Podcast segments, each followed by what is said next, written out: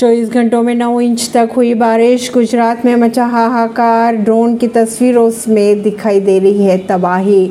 IMD की अगर बात करें तो आईएमडी के पूर्व अनुमान के अनुसार गुजरात में आज भी भारी बारिश के संकेत दिखाई दे रहे हैं। दक्षिण गुजरात में सुबह से ही झमाझम बारिश हो रही है, जिसके बाद अहमदाबाद मुंबई नेशनल हाईवे पर जल भराव की स्थिति पैदा हो गई। जल भराव से यातायात में दिक्कतें आ रही है। बारिश और बाढ़ से आधे हिंदुस्तान त्राही त्राही कर रहा है। वहीं अगर बात करें अहमदाबाद की सूबे के ज़्यादातर जिलों में लगातार बारिश हो रही है। बात करें जूनागढ़ और जामनगर की तो पानी पानी हो रहा है। इन शहरों से ज़्यादातर इलाकों की अगर बात की जाए तो पानी भरा हुआ है। सड़कें दरिया बन चुकी है। घरों में पानी घुस रहा है।